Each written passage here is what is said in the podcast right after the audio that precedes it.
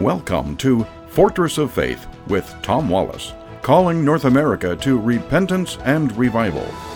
We're back again at the corner of truth and courage. Thank you for joining us here today. No doubt you've been hearing the news of what's going on in Afghanistan. Got some thoughts, some things that I'd like to share about that. And we're going to kind of look at, you know, the end days, the end times, and all the things that are kind of happening in our world, COVID and this pandemic and how we've reacted to all these things and the conflicts around the, the, the world and and Islam begins beginning to you know bubble up again. It's kind of been quiet for a while. What does the Bible have to say about all of this? I hope you'll stay with us here today. Let's turn our mind to Afghanistan for a moment. Now, first of all, although I think that what is happening there today is a result of some incompetence in the White House here today. They should have been better prepared for this. This was, they knew this was coming. They saw weeks and weeks uh, ago that the Taliban is advancing and they're advancing fast. And the Afghan army and everything that America has tried to set up there has been a complete failure and a flop. Let me say this first. Um, I think our problem goes back many decades. And I don't think you can necessarily blame it all on this current administration and some of the previous, and even going back to George W. Bush and even Bush Sr. Every time we've had a conflict in the Middle East and a war, you know, let's go to Iraq and all that business with Kuwait and everything else there. How did that work out? It really didn't work out well at all. I mean, we in the West cannot dictate to these people how they're going to run their governments. And it falls apart. Number one, we don't have the right to do that in a way. Number two, that there's a big elephant in the room that no one wants to address. And the problem is until we address it, you're never going to have any kind of success in the Middle East. And the big elephant is Islam. And we keep refusing to address it. George W. Bush made it very, very clear we're not at war with Islam, and that's been our problem. Because Islam's been at war with us. It's been at war with us for 1400 years and we keep refusing to admit it. It's like that big elephant in the room and we say what elephant? I don't see an elephant here. What's uh, and we keep bumping into this all the time. And, and i believe and now i'm going to talk to you not as a preacher. I'm going to talk to you as a citizen as if i were king for a day and if i could control the foreign policy of our nation and thinking as if i'm if i'm as, as if I'm the president, if I have to look out for the protection of my country, my people, and so on there, and to govern, here's how I believe we should be doing it. And again, it's my opinion. I understand that. It's just my opinion, but I think there's a lot of um, truth that we need to start considering. We need to start carrying a big stick, like it's been said, and tread softly and carry a big stick in such a manner that any nation should know out there if you mess with America and mess with Americans, it's going to be the biggest mistake of your life. We're going to come with our army, we're going to beat you to the ground, and we will destroy you, and it will be awful. You're going to regret it. You're going to wish you never picked a fight with America. And we're going to knock you so far back into decades away. Your prosperity is going to be wiped away. Your people are going to suffer. And we need to send that kind of a message. And when they finally admit defeat, sign surrender, then we just simply we have an exit strategy. We get out of town. But we leave a message with them. If you want our help to help rebuild you and to put you back on your feet, and said, We're not going to, you know, fight a battle of war for your hearts. We didn't come here with soldiers to battle for your hearts. That's been our problem. We're going we, we've come to fight a battle and to win. And it's going to be punishing. And so now that we've won, if you want our help to rebuild you, we're going to do it with conditions, and they're not negotiable. And one of the things we have to realize is that Islam has to go. If they're going, if the Middle East, if they want our help, you cannot, you can no longer align yourself with an ideology that calls for our destruction. And so that's going to have to go. But the problem is, we will not operate that way, sadly. And that's why we're having trouble. I mean, 2,500, over 2,500 soldiers perished out there in Afghanistan. Two trillion of our dollars, taxpayer dollars, our money, we spent out there, and it's wasted. It's all gone. And it's a 20 year flush down the toilet, largely because we've not demanded that we deal with the issue of Islam. And because of that, we've turned everything. I mean, Iran went back, you know, Afghanistan, everything we've done in the Middle East has turned out to be a disaster. Why? Because we will not address the issue of Islam. Now, let me tie this up here into a point that I want to get across all these failures and what's going on here in America and what we did with the pandemic has been kind of a mess. I mean, now let, let, let me give you some some uh, understanding of where I'm coming from, where I'm shooting from. If the pandemic was killing 20% of the people who got it, man, then I'd say, man, we we we were right to act the way we did. 30%, 40%, 50%. I mean, we didn't know what we were dealing with at first, back in February, March of 2020. But the results have come in that in 2020, we had less people die in 2020 in this nation than died in 2019.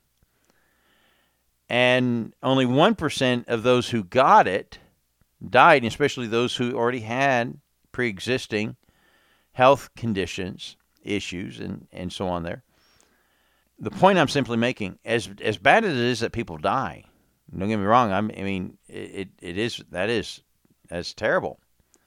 But let's put it in perspective.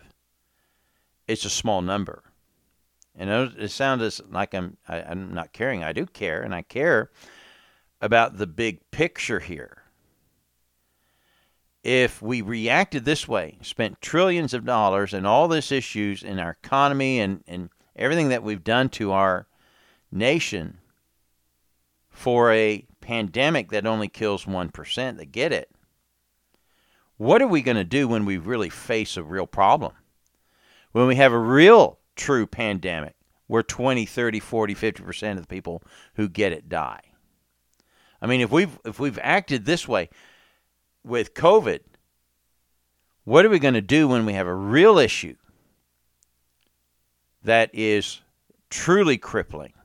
And I think we've come to a point where we just we we we're fed up with our government and all their mandates and all their overreach of power in this area. Now let's turn to the Bible. And I want you to understand this is part of the downward grade in the world that is bringing us to the Lord's return. All of these things is a natural domino effect that is coming. Let me read to you from the Bible Matthew chapter 24. And we begin in verse number 3. And as he sat upon the Mount of Olives, the disciples came unto him privately, saying, Tell us, when shall these things be? And what shall be the sign of thy coming and the end of the world? Give us some clues. Give us a sign. What you know? How how do we know these things are going to uh, fall out? Verse four. And Jesus answered and said unto them, Take heed that no man deceive you. So be prepared. There's going to be deception out there. So listen carefully and look for certain things.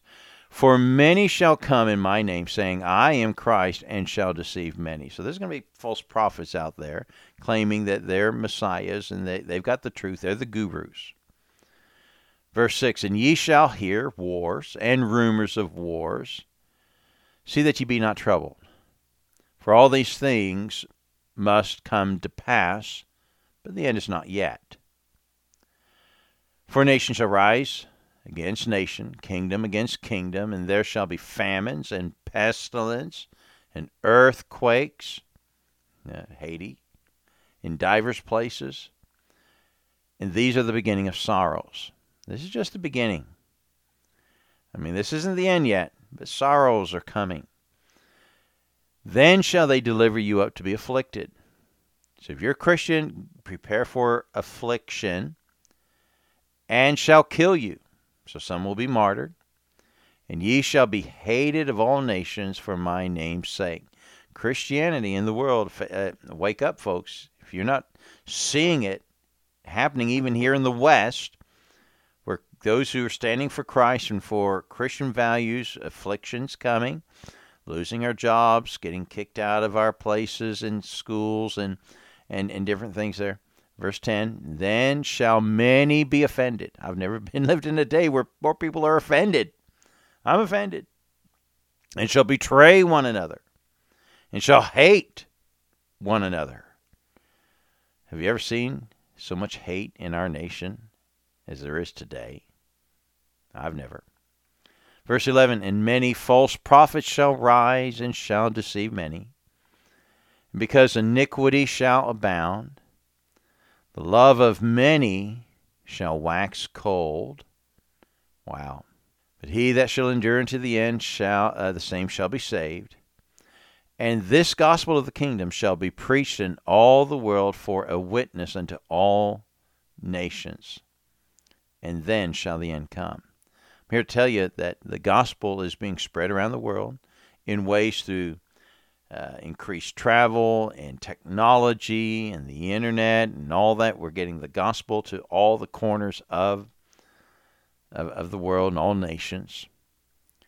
And all these things are beginning to fall out. And there's other places of scriptures that I didn't get into. We get to 2 Timothy chapter 3, verse 1, and and the following verses there, and some of the attitudes and, per- and things that are going on within people is so descriptive of our day. It's like reading today's newspaper.